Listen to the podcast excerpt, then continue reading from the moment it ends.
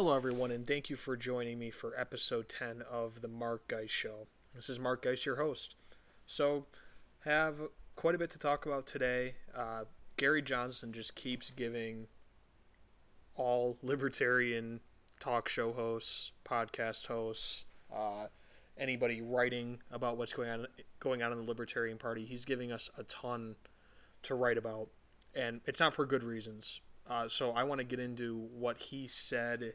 Uh, I'm not sure when exactly he said it. It was within the last day or two, um, coming out in favor of a carbon tax, which is one of the least libertarian policies you could possibly embrace. And this is a man running as the Libertarian Party candidate for president. He, he's representing the Libertarian Party, and he's the one out there that's supposed to be presenting libertarian beliefs to the public.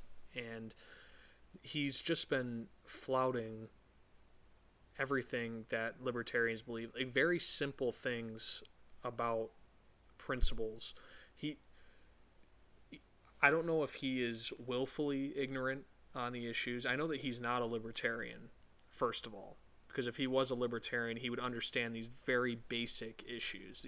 You know, the the whole principle of self ownership, and then trying to derive your positions based on a few tightly held beliefs and self ownership and a belief in private property rights, and to not be conscripted to do things against your will. Um, all of these things are central to libertarian philosophy, but time and time again, he has just igno- either ignored this or he doesn't understand it. And I think all that he's doing is he's doing what Trump and Clinton do, which is they take certain positions because it's politically popular, because they think it's going to help them get elected. And I understand any election, there's going to be some of that. You know, you need to figure out okay, how am I going to craft my message to get the most votes? And part of that maybe will be I, I don't talk about certain things or I try to avoid certain topics because maybe my positions aren't as politically popular as some of my other positions are. So I understand that that happens. But when you are running as the candidate representing a party that has some central beliefs, and like I said before, it's it derives from from the belief that you own yourself, um, that private property rights are sacred, um, and that you shouldn't be conscripted to do anything against your will, that the government and other people should not be able to control what you can put or what you put in your own body or what you do as long as it doesn't affect those around you, as long as it doesn't impose upon the rights of those people around you. Those are all central tenets of libertarianism. But Gary Johnson ignores all of those tenets. He or he has ignored all of them at one time or another throughout this campaign, and he's gotten gradually worse on these issues. And yeah, maybe there are some things he's he's still good on, but even the things that he's still good on, he's terrible at explaining and terrible at drawing back. This is my position on this issue because I believe in these fundamental rights, these fundamental principles of libertarianism. He never does that. He'll he'll drone on and he'll bounce around and I mean, even when it's something that I really want to agree with him on, and it's an issue I do agree with him on, I still don't come away thinking, yeah, there's a guy who's thought about his position and who has derived his position based on something that makes sense. I never come away with that when watching him or listening to him. So his latest egregious comments, like I said, are about uh, climate change and a carbon tax. So here's here's his quote: "I do believe that climate change is occurring. I do believe that it is man caused and that there can be and is a free market approach to climate change. And then his free market approach to global warming is, quote, a fee, not a tax, placed on carbon another part of this quote we as human beings want to see carbon emissions reduced significantly. And he also said that the U.S. only emits 16% of the global load of carbon dioxide. He also said, "I don't quote. I would. I don't want to do anything that harms jobs." So, I don't really know where, where to start with this, but first, calling a carbon tax a free market approach to global warming is such an insult to the free market or actual free market ideas to help to solve problems or to make to make problems less of a problem. Uh, calling taxing something a free market approach, it the people that say these kinds of things are the same people that say that George W. Bush was a a, a free market purist, which we all know he wasn't. He endorsed huge bailouts, um, did the uh, the Medicare prescription drug plan that added hugely to the costs of Medicare. Um, he he was a huge inter, uh, inter, interventionist, and anybody that looks beyond the the rhetoric around him knows that he is not a free market purist. But the people that say these kind of things that a, a carbon tax is a free market solution to the issue of climate change, it's it's ridiculous. And I don't even want to get into the points of is there climate change. Um, but I think whether or not you think that climate change is happening, and whether whether or not you think human beings are having a significant impact on the climate, I think the belief that the government, that the United States government, can do something to appreciably change that course is ridiculous. So in this quote itself says that the United States only only emits 16% of the global load of, of carbon dioxide. So right there, the United States only controls less than a fifth of the global emissions of carbon dioxide. And I'm assuming that that, that percentage is declining and will continue to decline as developing countries, as more more people there come into the modern world, have cars, um, I think the United States share should continue to decline. So our ability to impact the global emissions of CO2 are only going to fall. Now, where the left then comes into it says, well, then you know we need global we need global forms of government to impose certain limitations on other countries. And I think it's a very slippery slope when you start talking about taking away sovereignty from individual countries. And I don't want to delve into that. I've talked about that before. And I think what you're seeing now globally is a resistance against those types of things. So, against taking power away from maybe not locally, but you, you look at Brexit taking power away from your country and now vesting it in something like the European Union, where the further removed power is, the less accountable those leaders are to the people that they're supposed to be representing. And I think you're seeing movements like that all across the country here in the United States as well, where this is such a large country and so much power is centralized in the federal government and the ratio of representatives of of our representatives to the number of people in this country is so astronomically small where uh, we don't really feel like we impact these decisions that are supposed to be made by people representing us, but because they're representing so many people, you know, per representative there, it's impossible for them to really have any sort of any sort of any sort of understanding of what our interests are. It's impossible. So I think you're you're seeing people waking up to that fact worldwide.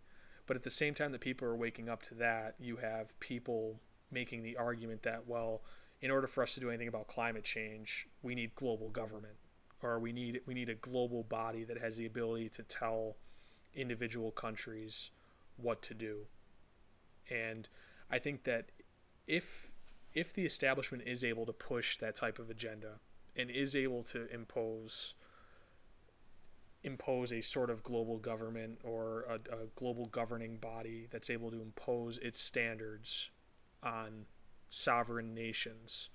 I think you're going to see these types of uprisings. So things like Brexit, but I think they probably wouldn't be peaceful like Brexit in all cases. You're going to see people come up and violently uh, resist these types of movements because people, and this is all throughout history, if you feel like I'm not being represented. People are making decisions that affect my life, but I have no say in how those decisions are made. And the further removed power is from you, the more likely you are to feel that way. So, all throughout history, this has happened. And people have resisted it and have tried to move in the other direction. Now there kind of have been ebbs and flows. It hasn't been a, a constant, okay, going from centralized power to decentralized power. There, there hasn't been any sort of straight line or really, in a lot of cases, any discernible pattern. But I think you have seen in modern history, so talking about moving from the feudal system to a more uh, monarchical system and then now to more republican systems of government. Now, there are still plenty of monarchies around the world, um, plenty of authoritarian governments around the world. But if you look at the general trend of where we've gone, this is the most democratic, republican time in world history. If you look at the number of people around the world living under those types of governments, it's the highest it's ever been. So I think if you if you want to say what's the grand arc of political systems, it's been toward me having control, you know, not ultimate control over decisions that are made over my life, but more and more control over decisions that are made in my life. And imposing global governing bodies to impose uh, environmental standards or, you know, CO2 emission standards is what we're talking about here. It's a slippery slope to now having these global governing bodies imposing standards on anything and everything. So I think that's the problem with taking that position because that's where this argument inevitably leads when you start talking about well you know the US only controls a, a small part of or a small percentage of global CO2 emissions how much can we really do then people will say well then the US needs to impose its will on other countries or you know environmentalists need to impose their will on other countries. But look at how poorly that's gone in terms of foreign policy and all the disasters we've had from trying to intervene in foreign affairs. And that's one of the left's biggest criticisms of uh, the warmongering right is that they think we can just go in and with military might and by going in and and showing our strength we can force other countries to live like we do. And it is never that easy. And it has never been that easy. You look at the disasters of the Vietnam War, you look at the disaster in Afghanistan and in Iraq, and a lot of other smaller disasters along the way, where every time we've tried to do that, it has not worked. And I agree wholeheartedly with the people on the left that criticize those types of policies. And I think that's one of the areas where libertarians and uh, and progressives can find common ground and can present a united front on the foreign policy issue. But the arguments that you make in that you make against interventionist foreign policy are the same arguments you need to make against interventionist environmental policy or whatever you want to call it, climate policy. If you try to go in and impose the U.S.'s will, say if we say we as a country came together and decided, you know what, we're gonna we're gonna devote every resource we can to protecting the environment. I'm I'm obviously being extreme here, but say that we did that. And then say that we tried to now say, you know, we're doing this, so so we want every other country in the world to do this. And we're to go in and we're and we're to force them to change.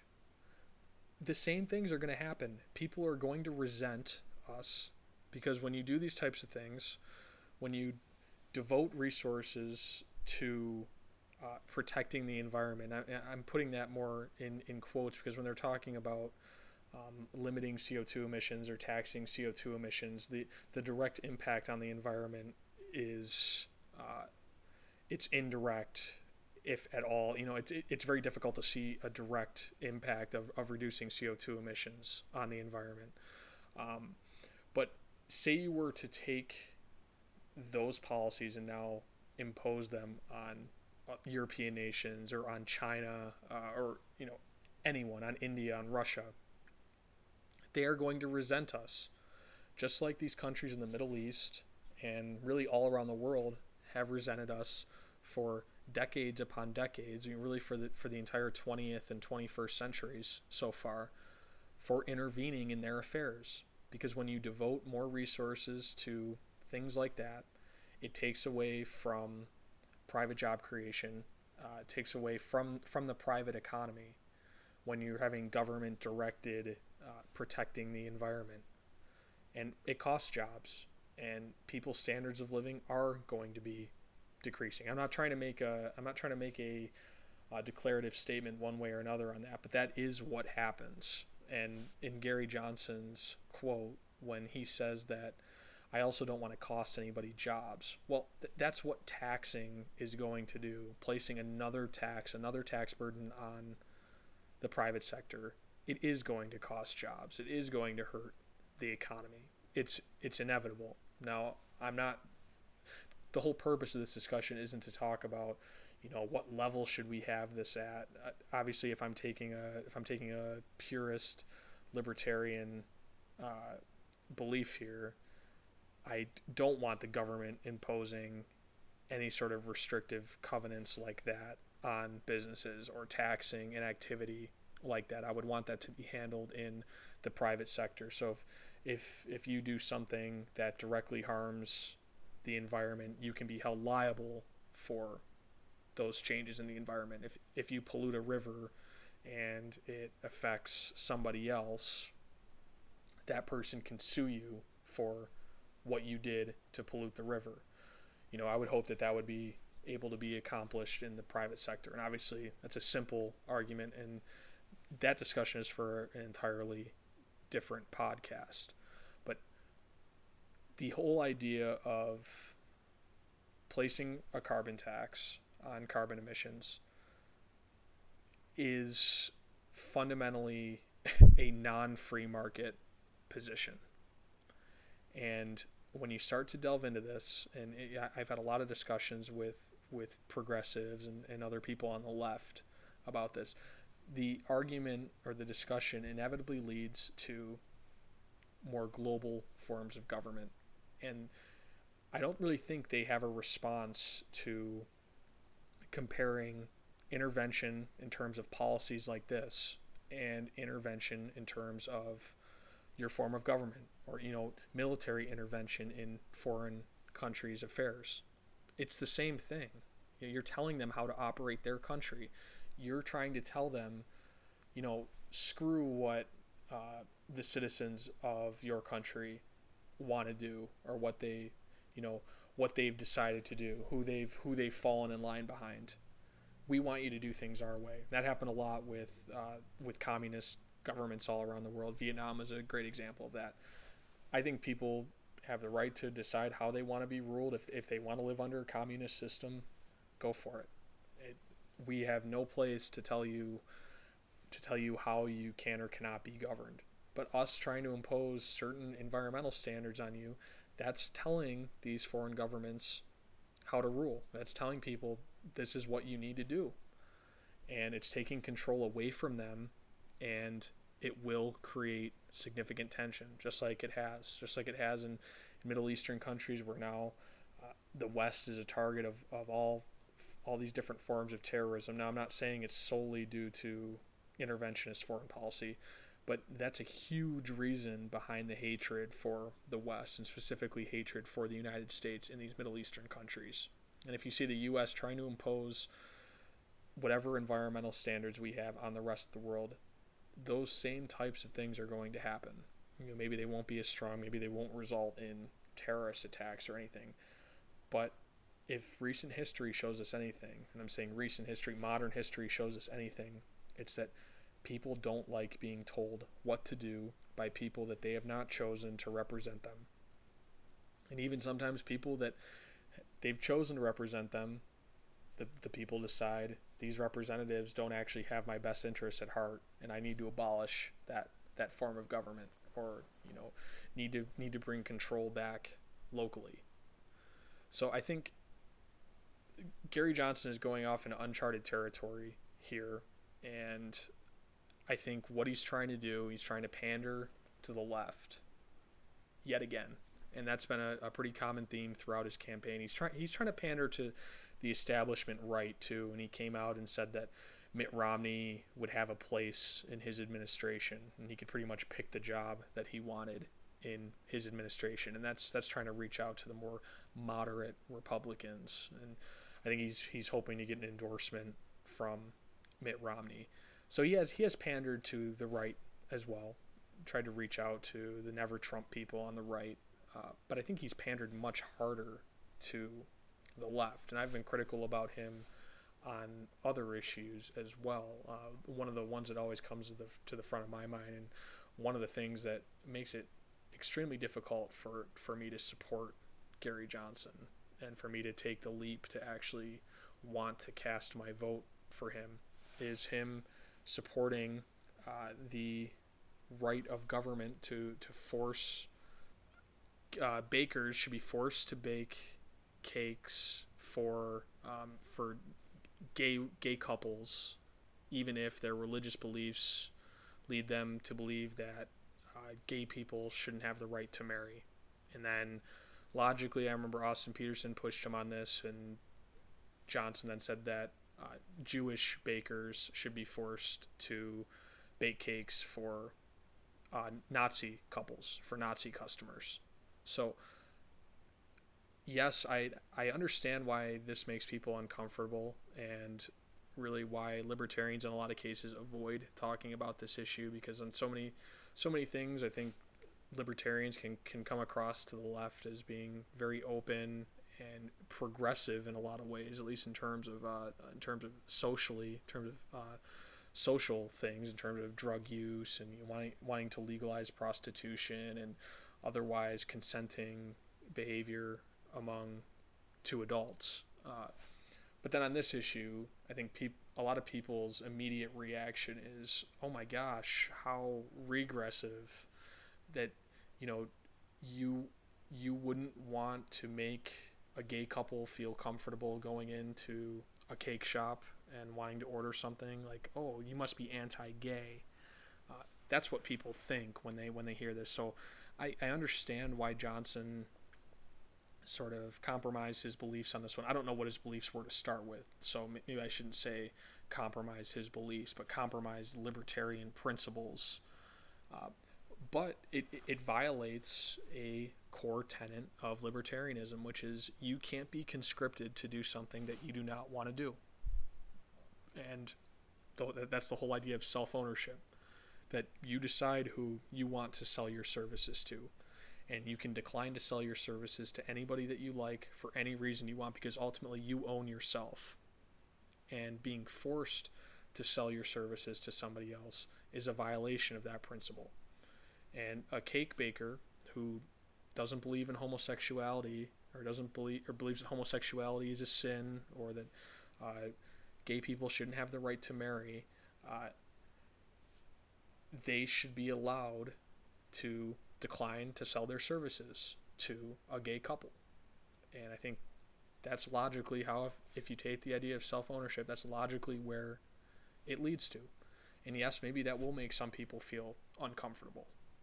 But the fact that he was willing to just completely compromise those beliefs um, when he's supposedly supposed to be the representative of the Libertarian Party, when he's supposed to be the Libertarian candidate, I think it's it's very difficult for anybody that is at all strongly libertarian. It doesn't even have to be purist because I think even purist libertarians aren't expecting Murray Rothbard to be running. You know, they aren't expecting an anarcho-capitalist. Maybe there are some out there that are expecting that, but I think what people are expecting is somebody that that reasonably comes out, understands libertarian principles, and is willing to talk about them to a crowd, willing to talk about them in interviews, and doesn't back down from libertarian principles. Now, maybe they don't take it to the extremes. Maybe they don't talk about, you know, abolishing uh, government funded police or the military or things like that. Um, I certainly understand that. So I, I, I don't expect Murray Rothbard to be up on that stage or Walter Block to be up on that stage because I, I don't think that's feasible for the vast majority of the United States to be able to absorb that and for it to be palatable to uh, palatable uh, to a lot of people. But when you get up there and you don't even make a glancing reference to core libertarian beliefs, I think there's a major problem there. So Gary Johnson has done a ton to undermine my potential support in him, which I think if you'd asked me at the beginning of the political cycle, I would have said, I uh, uh unless another candidate comes along, I'll probably be voting for Gary Johnson. Uh, I think he's far better than the other alternatives out there, and that's probably who I'll be casting my vote for, um, assuming he's running as the Libertarian Party candidate. But throughout this entire process, and it started with him running for the Libertarian Party nomination, and in the debates against Austin Petersen, Austin Petersen really pushed him on a lot of things, and I think brought out a lot of the flaws in his lines of reasoning, in, in Gary Johnson's lines of reasoning. And it's only continued. I think both the town halls have been very poor. I think he's done a terrible job of getting the libertarian message out there, has been poorly rehearsed, and I think he's doing more harm than good to the libertarian message. I think this is a great opportunity for libertarians to get out there and to say, this is what we believe in. We are an alternative to the Republican Party and to the Democratic Party, and take it or leave it. This is what we believe. You know, I, th- I think that we have a convincing message. If there's somebody there that can actually be convincing in delivering it, it can be a pretty convincing message. It's consistent. It doesn't it doesn't have to sway with uh, the political viewpoints of the populace. It, it, it, can be derived from several core principles where I, I think the Republican Party and Democratic Party they don't have core principles. All that they're in, all that they're looking to do is to stay in power. Whatever they have to say or do to stay in power, that's what they're going to do. Um, but libertarianism doesn't have to be like that. But Gary Johnson is making it into that type of thing. So I'm just very concerned, uh, and I, I think that it's it, like I said, it's going to do more harm than good to the libertarian message, and this could set back libertarians for years.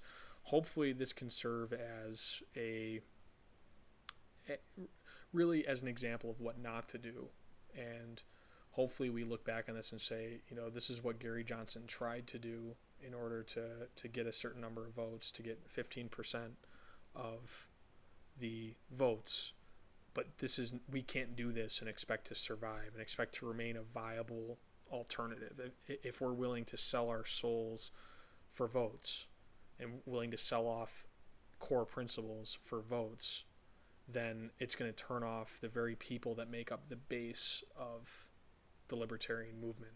So i'm hoping that's how we can look back on this and can learn from it. But it doesn't really help when every day it seems like I'm I'm seeing a Gary Johnson interview or reading quotes from him where he's just blatantly ignoring what libertarianism has to say on a particular issue. So I want to thank you for listening. Uh, I've hopefully gotten all my technical difficulties out of the way, and it should be smooth sailing from this point forward to get podcasts uh, published and out quickly. So hopefully there won't be long delays anymore. Um, I should be getting an improved mic in the relatively near future, so hopefully sound quality will improve. And uh, it's just it's taken some work, but I, I feel good about it, and I feel good about the quality of these shows moving forward. So thank you for listening, and I will talk to you soon.